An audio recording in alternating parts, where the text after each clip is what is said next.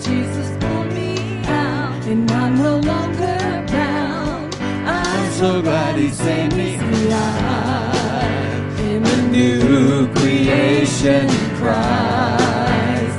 The old is gone, there's new life. and I live by faith, not by sight.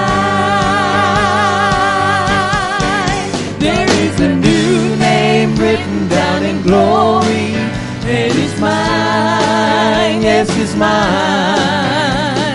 I met the author of my story, and it's mine, yes, it's mine. There's a new name written down in glory, and it's mine, yes, it's mine.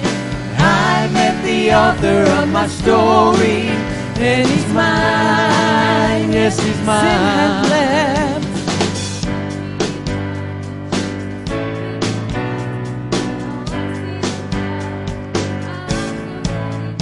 Now I'm walking free. I got the victory. See, it's all over me. I'm So glad he changed me. I am a new creation in Christ. The old live by faith, not by sight. There is a new name written down in glory. And it's mine, yes, it's mine. I've met the author of my story, and he's mine, yes, he's mine. There's a new name written down in glory, and it's mine, yes, it's mine. I've met the author of my story, and he's mine, yes, he's mine. Who I am because the I am tells me who I am. I am who I am because the I am tells me who I am. I am who I am because the I am tells me who I am. I am who I am because the I am tells me who I am. I am who I am because the I am tells me who I am. I am who I am because the I am tells me who I am. I am who I am because the I am tells me who I am. I am who I am because the I am tells me who I am. There is a new name written down in glory, and it's mine, yes, it's mine. I met the author of my story, and it's mine, yes, it's mine. There is a new glory, and it's mine, yes, it's mine. I met the author of my story, and it's mine, yes, it's mine. There's a new, there is a new name written down in glory, and it's mine, yes, it's mine. I met the author of my story, and he's mine, who I am. Because the I am tells me who I am. I am who I am because the I am tells me who I am. I am who I am because the I am tells me who I am. I am who I am because the I am tells me who I am. I am who I am because the I am tells me who I am. I am who I am because the I am tells me who I am. I am who I am because the I am tells me who I am. I am who I am because the I am tells me who I am.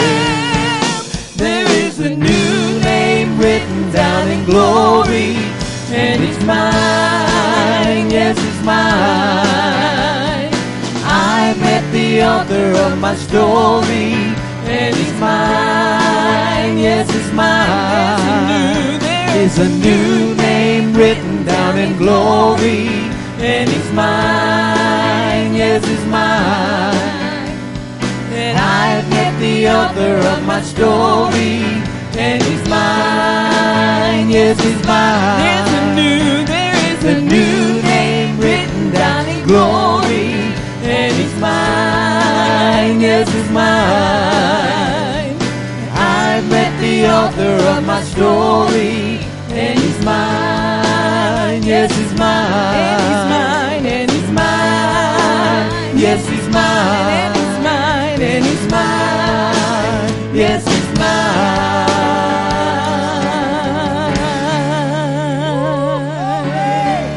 Hallelujah.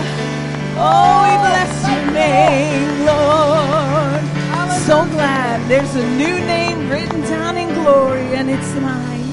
Thank you, Jesus. Our Savior, our everything, our provision, Jesus. Hallelujah. Making a way. Honey in the rock, water in the stone. Provides manna on the ground, no matter where I go. Thank you, Jesus. There's honey in the rock, water in the stone. Manna on the ground, no matter where I go. Don't need to worry now that I know everything I need you've got. is honey in the rock. Thank you, Jesus. Praying for a miracle, thirsty for the living well. Only you can satisfy. Sweetness at the mercy seat, I've tasted. It's not hard to see. Only you can satisfy.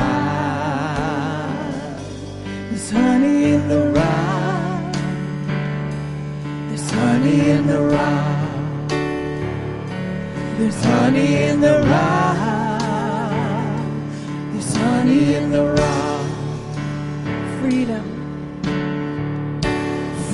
Freedom where the spirit is.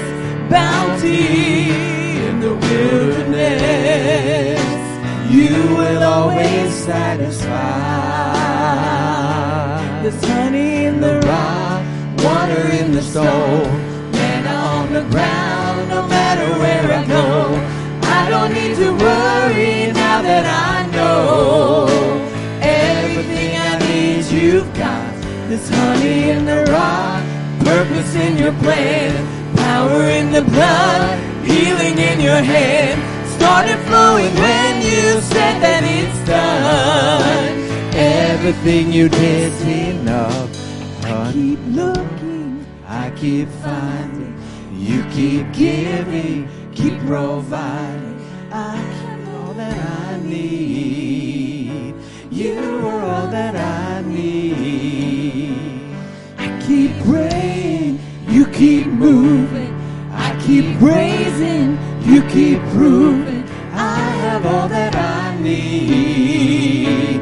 You are all that I need. And I keep looking, I keep finding. You keep giving, keep providing. I am all that I need. You are all that I need. And I keep praying, you keep moving. I keep praising, you keep proving. I have all that I need. You are all that I need. I am all that I need. You are all that I need. Yeah. There's honey in the rock, water in the stone, don't need to worry now that I know everything I need you've got. There's honey in the rock, purpose in your plan, power in the blood, healing in your hand. Started flowing when you said that it's done. Jesus, who you are is enough. There's honey in the rock. There's honey in the rock.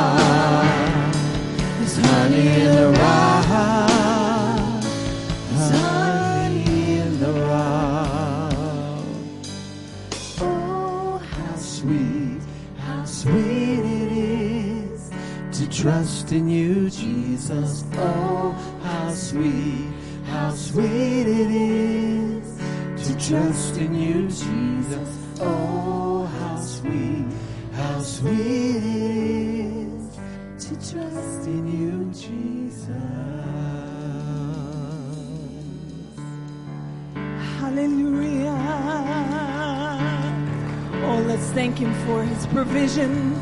Thank you, Jesus. You keep providing, Lord. You keep making a way, Jesus. Power in the blood. He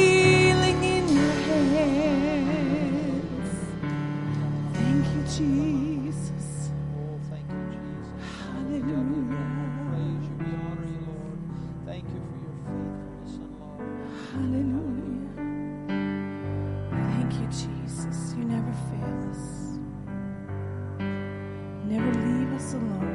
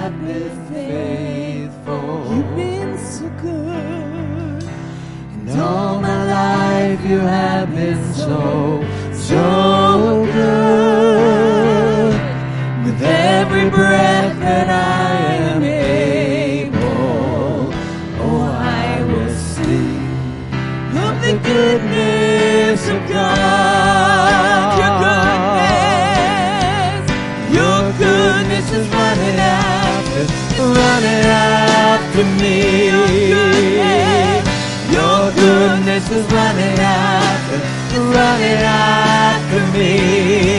With my life laid down, and surrendered now. I give you everything. Your goodness, your goodness is running after, running after me.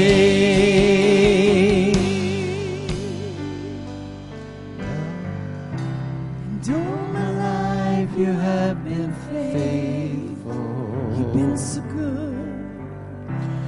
Through my life, you have been so, so good. With every breath that I am able, oh, I will sing of the good.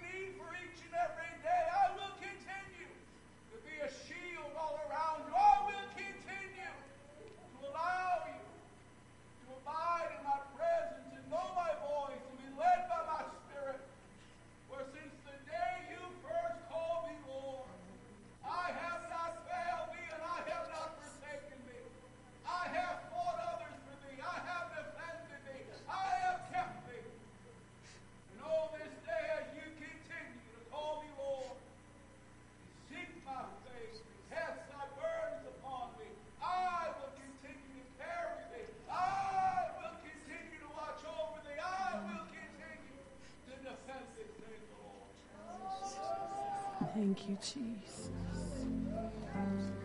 Hallelujah. Thank you, Jesus.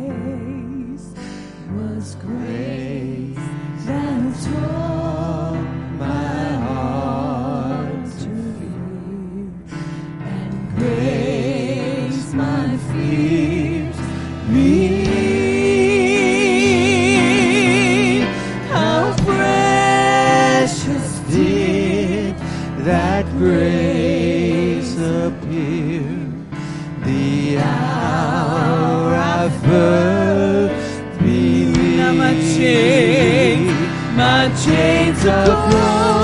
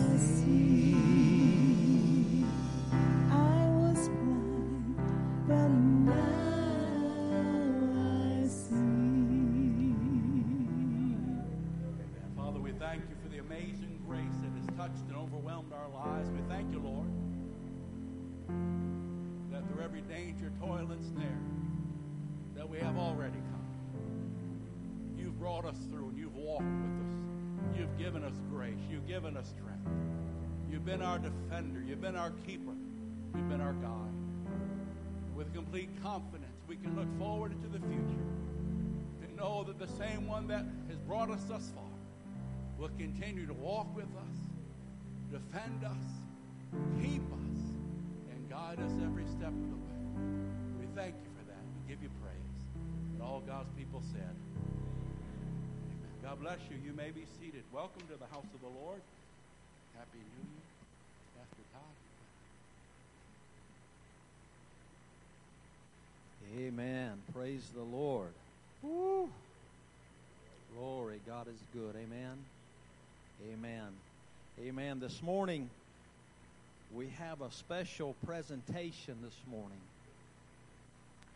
And uh, this young man that we're going to recognize for all of his hard work this morning, we've watched him grow up right here in our church. I remember when I had him out at Royal Rangers, and uh, we've watched him grow and develop into a fine young man. And uh, we're celebrating a great achievement this morning. I want to ask James Zano if he would come and join me up front. Amen. Amen. Amen.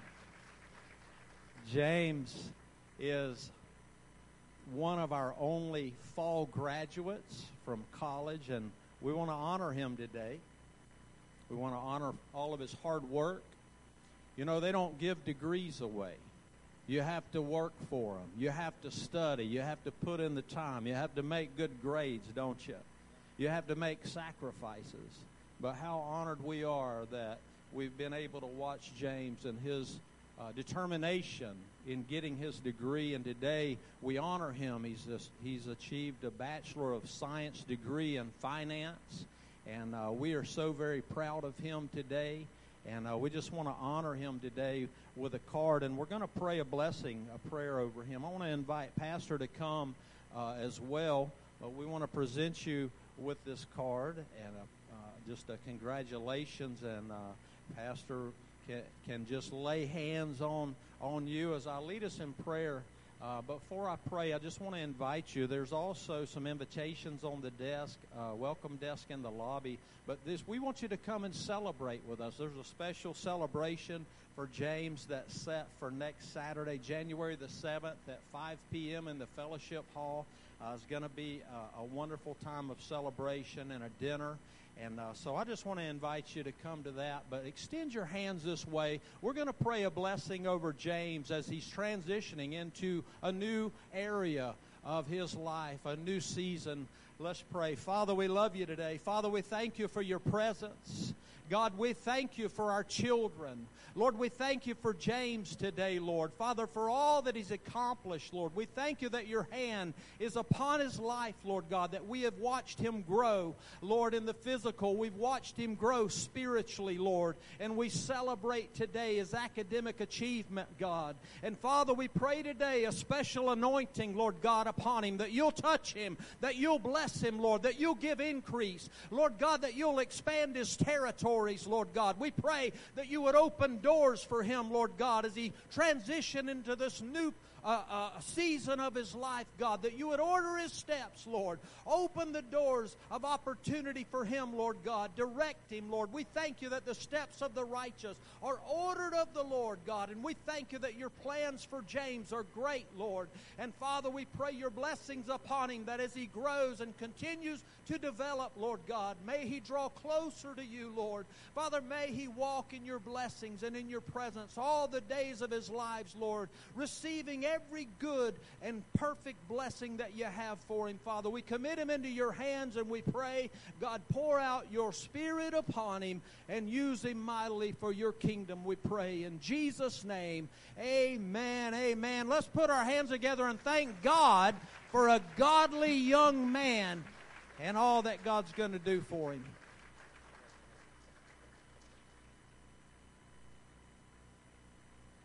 Amen. Children, you are dismissed to Children's Church. Amen. Hallelujah. Well, good morning. It's so good to see everybody. Happy New Year again. If you have your Bibles, if you would turn, we're going to start in Hebrews and then we'll jump to our main text in the book of Genesis. But let's begin with Hebrews 11. Hebrews 11. We're going to talk about Abraham, the man that passed the test. Abraham, the man that passed the test. I want to pass the test this year. Amen? Hebrews chapter 11, starting with verse 17. And the Bible says that by faith, Abraham, when God tested him, offered Isaac as a sacrifice. He who had received the promises was about to sacrifice his one and only son even though God had said to him, it is through Isaac that your offspring will be reckoned. But Abraham thought, he reasoned, that God could raise the dead. And figuratively speaking, he did receive Isaac back from the death. Now, if you would, Genesis 22. Genesis 22, verse number 1. See, Hebrews kind of gives us a background of what was going on. In Genesis 22 is the story Hebrews kind of helps us to understand what Abraham was thinking and how his faith was operating. And now our story, Genesis 22 verse 1, sometime later, God tested Abraham. Who did the testing? Mm, God tested Abraham. He said, Abraham, here I am, Lord. God said, take your son, your only son Isaac, whom you love, and go to the region of Moriah. Sacrifice him there as a burnt offering on one of the mountains I will tell you about. Early the next morning, Abraham got up and saddled his donkey and took with him two of his servants and his son Isaac. And when he had cut enough wood for the burnt offering, he set out for the place God had told him about. On the third day, Abraham looked up and saw the place in a distance. And he said to the servant, stay here with the donkey and I and the boy will go over there. We will worship and then we will come back to you. Abraham took the wood for the burnt offering and placed it on his son Isaac, and he himself carried the fire and the knife. And as the two of them walked on together, Isaac spoke up and said to his father, Father, yes, my son, the fire and the wood are here, but where is the lamb for the burnt offering? And Abraham answered, God himself will provide the lamb for the burnt offering, my son. And the two of them walked on together, jumping down to verse 14. And so Abraham called that place, the Lord will provide. And to this day, it is said on the mountain of the Lord, it will be provided. I want to talk about the man who passed the test. Um, our thought, our theme, our subject this morning is how to face and handle the tests of life to the glory of God. We see in our text a picture, a beautiful picture of obedient faith that overcomes in the trials of life, uh, and a faith that passes the test. And we can learn and be encouraged by this life of Abraham. This man of faith gives us a great example that we can imitate as we walk with God and we face new years and we face new challenges. This is in fact the greatest test of Abraham's entire life, and it was a life marked by tests. It was a life that was marked by both great faith and great tests because the two of them go together. They're not separated. The great Pentecostal pioneer of the early 1900s, Smith Wigglesworth, would always say to congregations, great faith is the product of great fights. And great testimonies only come out of great tests. And great triumphs will only come out of the outcome of great trials. There's no shortcuts to this life of faith. There's no easy way to become a strong, healthy man or woman of faith. But Abraham, well, he had faced many tests of faith during his years of walking with God. And if we were doing a series on Abraham, which down the road we'll do again, but we would cover things like the family test and the famine test, the fellowship test, the fortune test, the fatherhood test. And there's more, but this test well, this would be like no other. This would be a test that would examine the sincerity and the fidelity that would stretch Abraham's faith and prove his commitment to God like none before. In fact, Dr. Wiersbe writes to us, we're never too old to face new challenges, to fight new battles, or to learn new truths. When we stop learning, we stop growing. When we stop growing, we stop living. We're going to see in this chapter, of course, we see a beautiful picture of our Lord's sacrifice on Calvary. But the main lesson this morning, obedient faith in times of testing. For one of our main goals in this coming year, we are determined we're going to pass the test. We're going to pass the test. We're going to face tests as we walk with God. We're going to face them. We can't avoid them. They're going to come, but they don't have to win. No one is exempt. As we march on in faith, faith gets tested, devotion gets tried. Our commitment is examined by the light of adversity that we're forced to deal with. But we understand that as we trust God and walk with God, we'll pass the test. Some of you here this morning and hell threw the kitchen sink at you in the last year, but you passed the test. You're still standing, you're still serving. He tried to dislodge memories. He tried to disqualify you from ministries. He tried to stamp it on marriages, but you're standing here today loving God, serving God, and trusting God. You passed the test, and you're going to pass it this year. Can you say amen? I want to pass the test. Not sure what's going to come my way, but whatever it is, I'm going to trust God. I'm going to believe God. I'm going to stay true to God. Three points from Abraham, the man who passed the test. Number one, expect tests from God. Expect tests from God. Well, look at that. They're going to come. We're warned that they're coming. Expect tests from God. But secondly, when they do come, focus on the promise that God has for you, not the explanation that maybe you can't figure out. And thirdly, depend on God's promise when you face the trials of life. God will make a way. God will bring you through. God will give you what you need to deal with every situation that you face. So number one, expect tests as you walk with God. Expect tests. Look at Genesis 22 verses 1 and 2, the Bible says sometime later, God tested Abraham. God did the testing here. He said, Abraham, here I am. And God said, take your son, your only son whom you love, and go to the region of Moriah and sacrifice him there. Expect tests from God. You know, the Bible tells us over and over again that, that tests and trials are part of the Christian experience. Jesus said, in this world you shall have troubles. David said, many are the afflictions of the righteous, and there's many more that, that tell us that. But the key for you and I that love the Lord is to have a proper understanding of them and a proper attitude towards them. Then we can get the most out of them. In the school of faith, we have to have tests. That's what produces our promotions. That's what brings us our maturity and our depth and our growth. And though not every difficult experience is necessarily a, a personal test from God, within it there's still the opportunity to grow depending on how we face it depending on how we choose to respond to it. We're going to expect tests from God this year. When they come, we're not going to be offended by them. We're not going to be overwhelmed by them. We're not going to be deflated by them. We're going to recognize we're card-carrying members of the human race. We're going to recognize that God uses them and God sometimes He allows them, but regardless of how come or why, we're going to love God and serve God, believe God, and walk on with God. Can you say amen?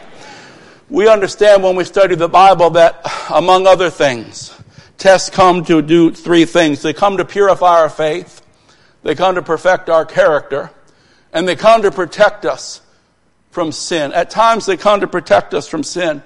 They purify our faith. In James, it was Peter that used that illustration of how the fiery trials tend to remove the dross of the old me. They, they tend to remove the old attitudes and carnal responses uh, of the old Joe, and they get exposed and skimmed and I'm forged into that new man. I'm forged into that new son that God desires me to be. We learn that they perfect our character when I respond properly. James says, count them joy if you look at them the right way. James says, uh, the heavenly sculptor will actually use them to, to um, um, chisel us and perfect us and mature us and make us exactly into the one God wants us to be. And then they protect us from sin at times. We think of Paul when he said, Lord, Lord, Lord, remove this test, remove this trial. And God says, my grace is sufficient for you. That thing's doing something in you that's actually a good thing in the end. And regardless, Paul's thorn in the flesh, regardless of what it was or wasn't, the fact is it kept him humble. And it kept him grounded. It kept him dependent on the Lord. It kept him relying daily on the grace of God. His thorn, it protected him from that pride and ever coming to the place of thinking he had it all figured out on his own. But God allowed certain things to come to keep him in that place where he knew each and every day for every step of the way, Lord, I need thee. Lord, I trust thee. It's by the grace of God I am what I am. So expect them as normal Christian experience.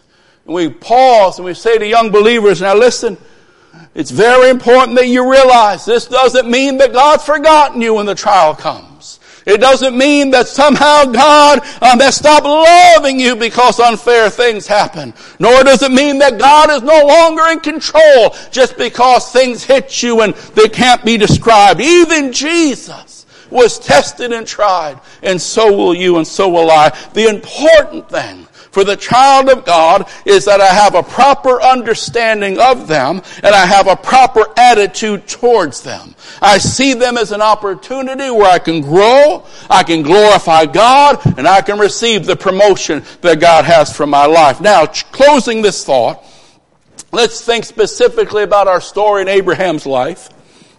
We grow so accustomed to just seeing God as the giver and provider, and certainly He is. The Bible says every good and perfect gift comes from God. We know God is good. We know God gives good gifts to His children. Yet we can forget that God will also ask us at times to lay things down from time to time.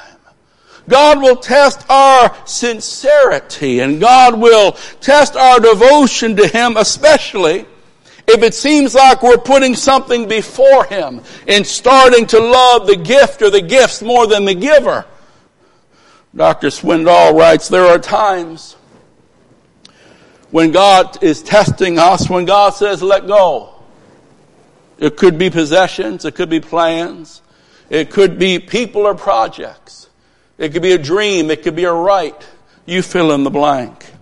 Sometimes people and things become too important to us and the fact is no matter what we lose or God asks us to lay down, letting go is a painful process. Verses 1 and 2, the command is clear. This will be Abraham's greatest test. Aren't there times when your future seems to balance on a single decision? Salvation certainly is such a decision. Heaven or hell balances on your choice, yes to Christ or no to Christ. Now, no, cho- no doubt, no doubt that your choice of a spouse is another one of those decisions. That, that the right decision could lead you to a little bit of heaven on earth, and um, the wrong decision, well, I'll just leave it at that. Make no mistake, your level of consecration that you choose, the level of devotion that you choose in which to serve God with will determine much of what happens in your life, in your children's life, in your grandchildren's life for generations. I'm telling you, decisions that we poo-poo, decisions that we ignore have great effect on now and eternity.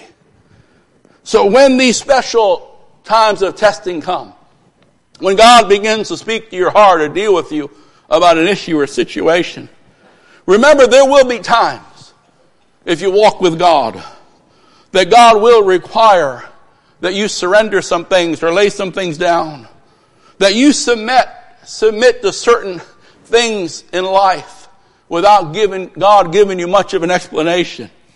Call it a spiritual junction that determines which road our lives will take. Call them defining moments or pivotal times of life. But be sure when special times and tests from God come, friend, make sure it's the utmost importance. Obey the Lord and put God first and do things God's way. Remember that one act of obedience to God, though at the moment it might be possibly painful or a bit confusing or costly, but one act of obedience to God can unfold a lifetime of blessing. But a no can cause your life to head down another path. And quite frankly, you can't always rebound when you start heading down the wrong path.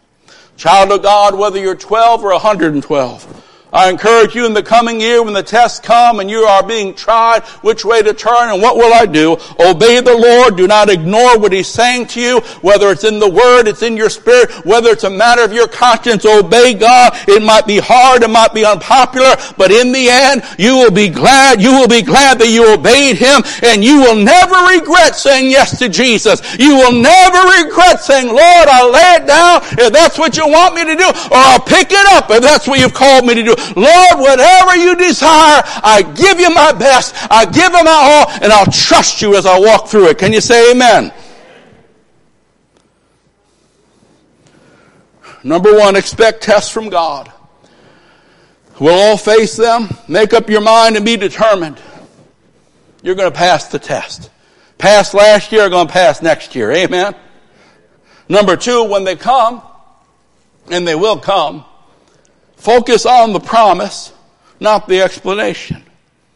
There are so many assurances from the Lord to strengthen us, to guide us, to help us, to, to comfort us when faith is being tested and faith is being challenged. And even when God's ways are challenging or confusing, His promises can still be trusted. Let me say that again. Even when God's ways are challenging, and sometimes they are, God's ways are challenging, and sometimes His ways, they're confusing, and if you don't know that, you're lying or you just, you're not with it. Um, even when God's ways are challenging and confusing, His promises can still be trusted. Mark that down if you want to live the overcoming life. His promises can be trusted. He's worthy of praise even when I can't understand what He's doing or why He's doing it. Look at Abraham, verses 3 through 5. He's going to focus on the promise, not the explanation. Early the next morning, God gives him a test. He's a man of faith. He didn't argue with God. He didn't waver. He promptly obeyed. And the Bible says early the next morning, he got up, saddled the donkey, took the son, set out to the place God told him. On the third day, he sees it. Verse number five. He says to the servants, you stay here. I and the boy are going over there. We will worship and we will come back. We're going to worship. It's amazing. He considers sacrificing the thing he loves, worship to God. There's a key if you want to walk in obedience with God. Consider every act of obedience an act of your worship to God. But not only that, he's thinking is simply this. God has promised that through this boy Isaac, these wonderful promises will come to pass. Promises of nations, promises of Messiah, promises of blessing the world, promises of a land, promises. So even if I have to slay him, God will raise him from the dead. Because God said through Isaac will the promise come. And Abraham's resting on a promise when God asked him to do what seemed unreasonable and enlarging. And we want to say this morning, it's so important as a child of God that you acquaint yourselves and familiarize yourself with the promises of God. Encourage yourself, comfort yourself, above all things fight the good fight of faith with the promises of God. In this world, things can't always be explained, but God can always be trusted. And you know, whether we look at Joseph in prison, Joseph, a good man in prison, Moses in Israel at the Red Sea, or, or a wanted, David's a wanted man, a man for God's own heart in a cave, a wanted man, or Job, righteous Job in his suffering, or godly King Je- Jehoshaphat being, being aligned by three enemies. When you look at all the various things, the lesson's the same. We have to live by promises, not explanations. We, just like the other heroes of the faith, we have to live by the promises of God, not the explanation of why this is happening or why didn't it not happen. Consider how unreasonable God's request was to Abraham. Isaac and Abraham. Isaac was Abraham and Sarah's only son. The future of all the promises rested on him. Isaac was the miracle child. He was the gift of God to Abraham and Sarah. Abraham's response is so impressive. When God sends trials in our natural man, we usually respond, why Lord? And then after that, it's why me Lord? We want an explanation. But when Abraham heard God's word, he immediately obeyed it by faith, for he knew God's will never contradicts God's promise. So he held on to the promise. In Isaac, your seed will be called. The offspring, the blessing, the inheritance, the covenant promise will come through Isaac. And we looked at Hebrews 11, so we got some background of what Abraham was thinking. And the author in Hebrews kind of gives us this background to the story in Genesis. That Abraham is believing that even if God allowed him to slay his son, God would raise him from the dead because God said, it's through Isaac the blessing's coming and God can't lie. You see, faith doesn't pout, faith doesn't demand explanation, faith rests on the good promises of God. We might not understand why, but I know what God has said. I can't figure out how come, but I know what God has declared. Don't forget the good promises, the wonderful promises. Don't forget God's promises. Fill your heart with them. Fill your mind with them. Fill your mouth with them. They're not just cute religious cliches. They are divine assurances. They are divine guarantees from the mouth of the Almighty. And listen, they'll keep you strong and they'll keep you grounded. They'll keep you anchored as you trust them. They'll give you peace. They'll give you an inner calm as you believe them. But first, you've got to know them. First, you've got to know what God has said. You've got to know what God desires of you. You've got to know what you can believe. And as you believe, those good promises and releases that amazing grace to work in your heart and to work in your mind and to work in your situation. It reminds me there, there was a story, you might have heard it, way back in the 1700s. a man that was um, not too wealthy, scraped up what he had to take a trip to the New World. He wanted to start over. And back in those days, to cross the Atlantic, it would take many weeks. He scraped up most of the money he had to buy the ticket. What little was left over, he got a little, some bread and some water, etc., for the trip. But you know, after a few days, that's gone, and it's a long trip. It's a couple of weeks. He starts getting hungry. After a day or two, he really starts getting hungry. Didn't mind fasting one day, but about third day hit, it's time for a, drive-through. Amen. And he begins to smell the dining cart. And oh, they had some stuff in the dining cart. And he's smelling it, but he has no more money. And so he kind of thinks, I'll sneak around. Maybe I can get something out of the garbage, or maybe I can. And he's back there looking for something. By this day, it's three or four days he hasn't eaten. And as he's looking through, maybe he gets caught by one of the waiters. He's embarrassed. He's defensive. And he begins to explain his situation. And the waiter just cut him off in the mid- midstream said, Sir, didn't you understand? All the food came with the price of the ticket.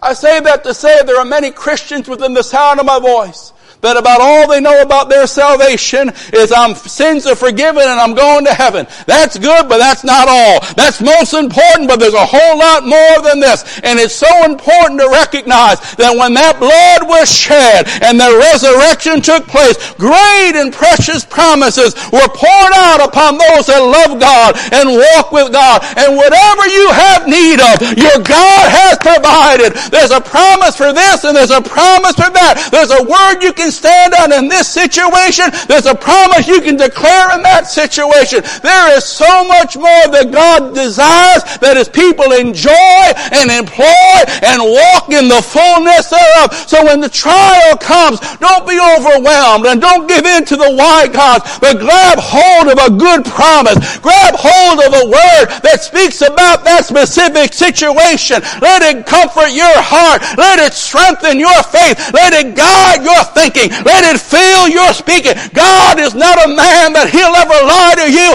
If God said it, he'll do it. If he spoke it, he'll bring it to pass. God is faithful. God is true. And God has a promise for you. Whatever you're facing today, God has a promise that you can claim, that you can stand on, that you can trust in. And God will not fail you, but God will come through for his people. Can you say amen? Oh, hallelujah. Oh, Lord. Yes, Lord. Yes, Lord. Yes, Lord. You got to know what you have so you can use what you got. Read the Bible, study that Bible, get those promises down, know the promises for finances, know the promises for healing, know the promises for wisdom, know the promises for protection. Go to the Word of God, find out what was purchased for you on Calvary. Put your name in that book. That belongs to you. Blood was shed so you could rejoice and enjoy the life of the redeemed. The devil, he is a liar. He said to some of you this last year, you weren't going to make it. He threw the kitchen sink at some of you. He signed off on some of you. He said you'll be disqualified. He said give up, run away. But you said no, no, no. I'm going to walk with God. I'm going to keep trusting God and I'm going to believe God. I'm going to stand on the promise of God. He said his grace is sufficient. I'm here today to tell you it is sufficient. It's sufficient for you. It's sufficient for you. It's sufficient for you. It's sufficient to comfort you. It's sufficient to counsel you. It's sufficient to surround you. It's sufficient to pick you up when life has knocked you down. It's sufficient to give you calm when the storms of life are trying to destroy your peace. Somebody, I want you to know Jesus loves you and Jesus died for you. Not just so you can go to heaven someday, but you can walk a victorious life this day. And this God is a good God and this God is a faithful God. And somebody, the battle is the Lord Lord's battle. Trust in the Lord, believe His word, and watch Jesus work in your life. Hallelujah. Tell someone, I'm going to pass the test. Not everyone passes. Some backslide, some disappear, but not you. I'm going to pass the test. He tried to knock us out in 1985. We're still here. He tried to squish us in 96. We're still here. He tried to make us give up and throw up and go away, but we're still here and we're not done yet because greater is He that's within you than He that's in that world. Woo! Oh, he lied to some of you, didn't he? He said this will never work. He said she'll never come back. He said, no, that doctor was right. You don't have, oh, the devil is a liar. But Jesus has a better report. Jesus has a better promise. I'm going to believe his word. Amen. Test will come. Don't cry about them. Good Lord.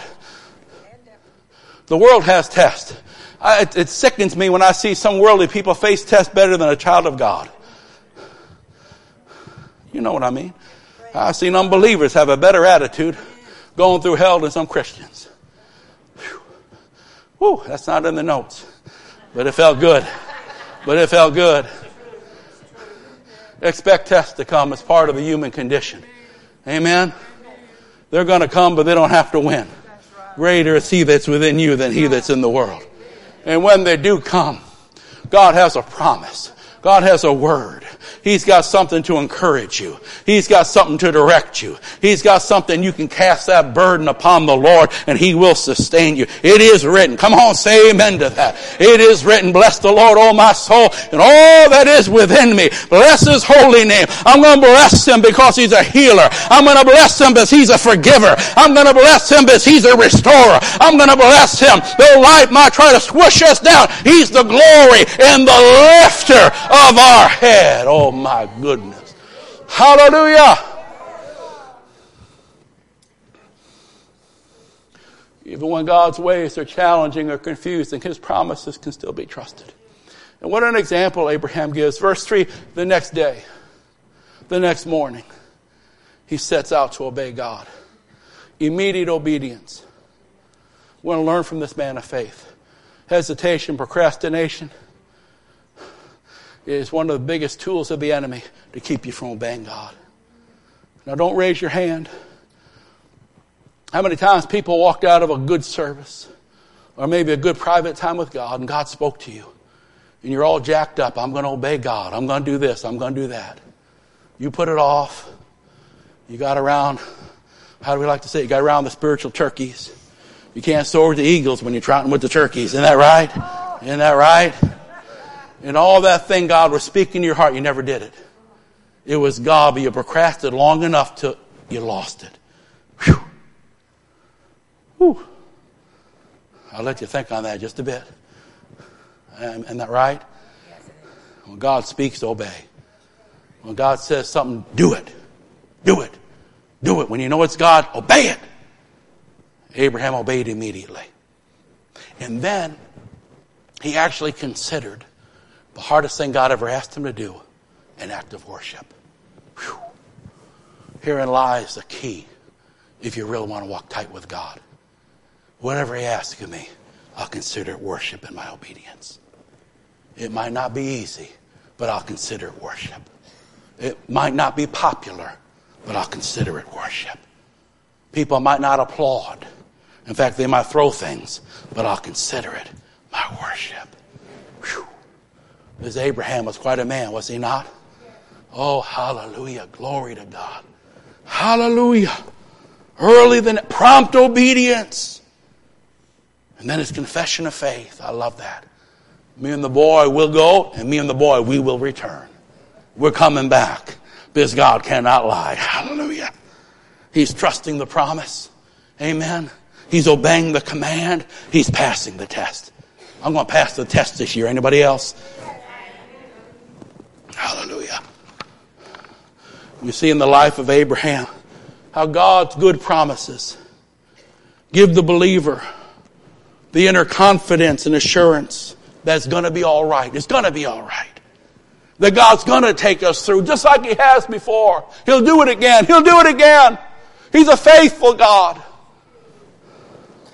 Someone says, How can you say that? Unbelief says, Don't say that we respond, hey, God is still on this throne and I'm still his child. And he is still faithful to his word. It shall be well. The battle's the Lord's battle. And God will defend the cause of his people. An old song, most of us know it, says something like, When peace, like a river, attends my way. Well, life's pretty good. It is peaceful and it's pleasant. Or, at times when sorrows like the sea billows, like the crashing of waves against my soul, sea billows roll, whatever, whatever my lot, he has taught me to say, it is well, it is well with my soul. Can I get an amen in the house? oh yeah. It's not always easy, but God's still good. I can't always understand it, but I can still trust Him and praise Him. In times of testing, we notice Abraham's faith. He believes God. We notice Abraham's attitude. And we see the secret of obedience in the hard places. God calls him to surrender the dearest thing. And he considers his obedience an act of his worship. We have to do something or faithfully go through something for God. Consider it an act of worship to one we love and we fear and we honor. When God tests us and asks for something, the best response, the best response is to see your obedience as an act of your worship. And that's what God looks for. Is if we're saying, Lord, I will hold nothing back from you, but will always keep you first in my life, even if it costs me. Mm. Number one, expect tests from God. They're part of the Christian experience. They will prove you and they will improve you. Number two, focus on the promises, not the explanations. Don't neglect. There's one beautiful benefit of salvation. There's so many, but the precious promises of God. The promises of God are plentiful, they're powerful, and they're personal. You can claim them. If you're a child of God, you can put your name on them. They're not just for certain people, they're for whosoever is truly serving the Lord. They'll give you peace to go through it, power to overcome it, wisdom to navigate in the midst of it, and provision for whatever you have need at that moment in time. Expect test from God, focus on the promise, not the explanation. Number three, and then depend, depend on God's provision to bring you through. I want someone to know God will make a way and God will bring you through just like he did with Abraham. God has not changed. You see in verse 8, Abraham says, God will provide a lamb. God will provide. I know God. I don't know all the this and that, but I do know God. I know God's good and I know God's faithful. God will provide a lamb. In verse 14, the Lord will see to it. Jehovah Jireh. The Lord provides, the Lord sees. We remember the story. Abraham got there. He put the boy down. The boy lay down on the altar. And just as Abraham's about to slay his son, all of a sudden from heaven the angel says, Stop! Abraham, don't touch the boy. Now God knows you fear him. You haven't even withheld your son. You've obeyed him. Don't touch the boy. Don't harm the boy. And then over in a thicket, there's a ram. The right place at the right time. But God knows what you need and He knows how to give it to you when you need it. Whew. As Abraham climbed the mountain, he's headed towards that unavoidable place. You know, there's some places in life that are unavoidable. How many know that? If I could get away from them, I would. If I could pray them away, I would. I'm trying to. But some things in life are unavoidable. But as he went to that unavoidable place, he was confident that Jehovah Jireh, the Lord sees. The Lord saw, and the Lord would meet every need. And God did. Beloved, God sees. God sees. When no one else knows what you're facing, God sees. When you have to walk that lonely road and face that hard place, God sees, and you'll never have to walk it alone, but He'll take you by the hand. We see in God's provision a powerful spiritual principle. It's our responsibility to obey.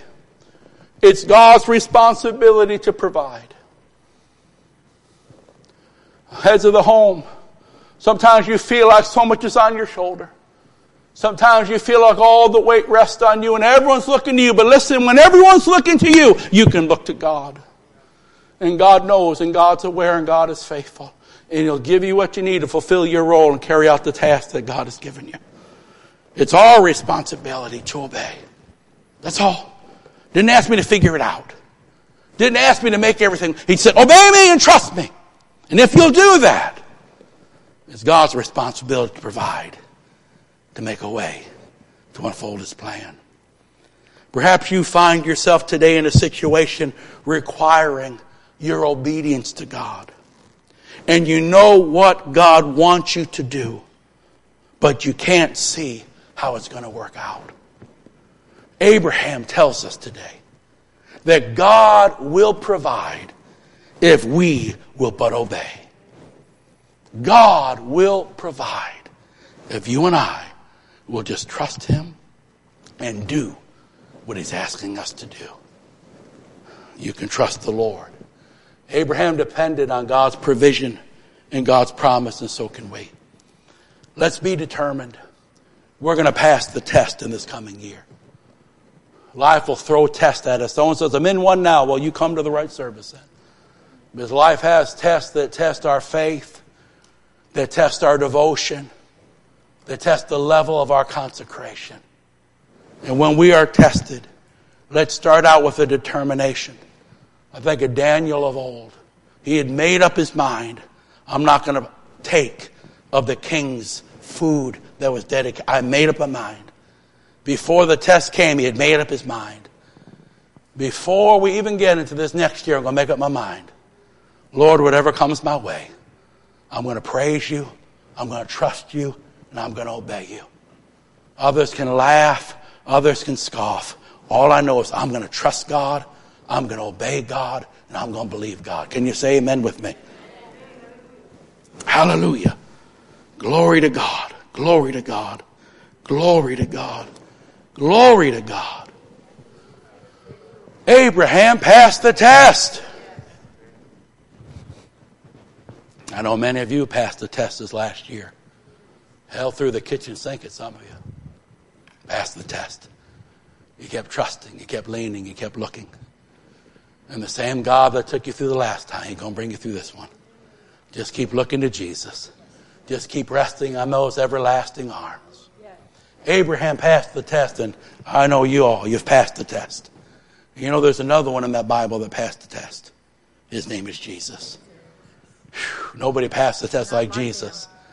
When the Father said, Go and become a man and leave glory and eternity and the royalty and go down and be a servant, take on humanity.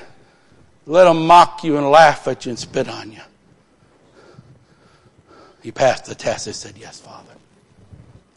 And when he was led of the Spirit, and when the Spirit tested the Son, led of the Spirit into the wilderness, and he could have taken the easy way out. He could have avoided that cross. The devil tempts sometimes. Take the easy way out. Take the shortcut. You don't got to go to the cross. Just bow down and you can have it all. And he said, no, he passed the test. He said, no, I want to avoid the cross. He came for that cross. That's you and me. Passed that test in the garden. Such pressure that he's bleeding, blood's coming as he prays. But he said, Father, not my will, but your will be done, oh Jesus. Because his great love for us, he passed that test. He passed the test. And then on the cross, they mocked him, they laughed him. Devils jeered and wicked men mocked. But on that cross, what did he say? Father, forgive them. They know not what they do. Whew.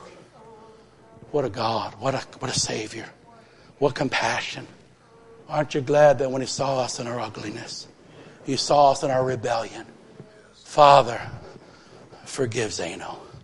He don't know what in the world he's doing. Forgive Chico. Forgive, forgive, forgive us. They don't know what they're doing. Their eyes will be opened. My grace will awaken their heart. Forgive them. Why don't you take your communion and let's open up and let's take out the bread. Let's take out the bread. We want to close this service very simply by looking to the one that passed the test like no one else, the Lord Jesus. And we want to remember and we want to give thanks and then we want to offer ourselves afresh to Jesus. As we give ourselves afresh to Him, we are saying, Lord, whatever comes our way in 2023, we're going to please you, obey you, and trust you. Hell can throw the kitchen sink at us again, but nothing is going to make us leave our faith and our love and our devotion to you. Amen? We're going to look at that cup and we're going to look at that bread and we're going to remember how He said yes and He passed the test and He gave His all for you and I. And we're going to respond by making a fresh altar. And then when we get done with communion, if you need special prayer, you just want to come and pray. Wow. We can come to the altar and pray one for another if you want to. But let's start out with that bread. Let's start out with that bread. Oh, glory to God. Glory to God. Glory, glory, glory, glory to God. The Bible says, the Bible says, I received from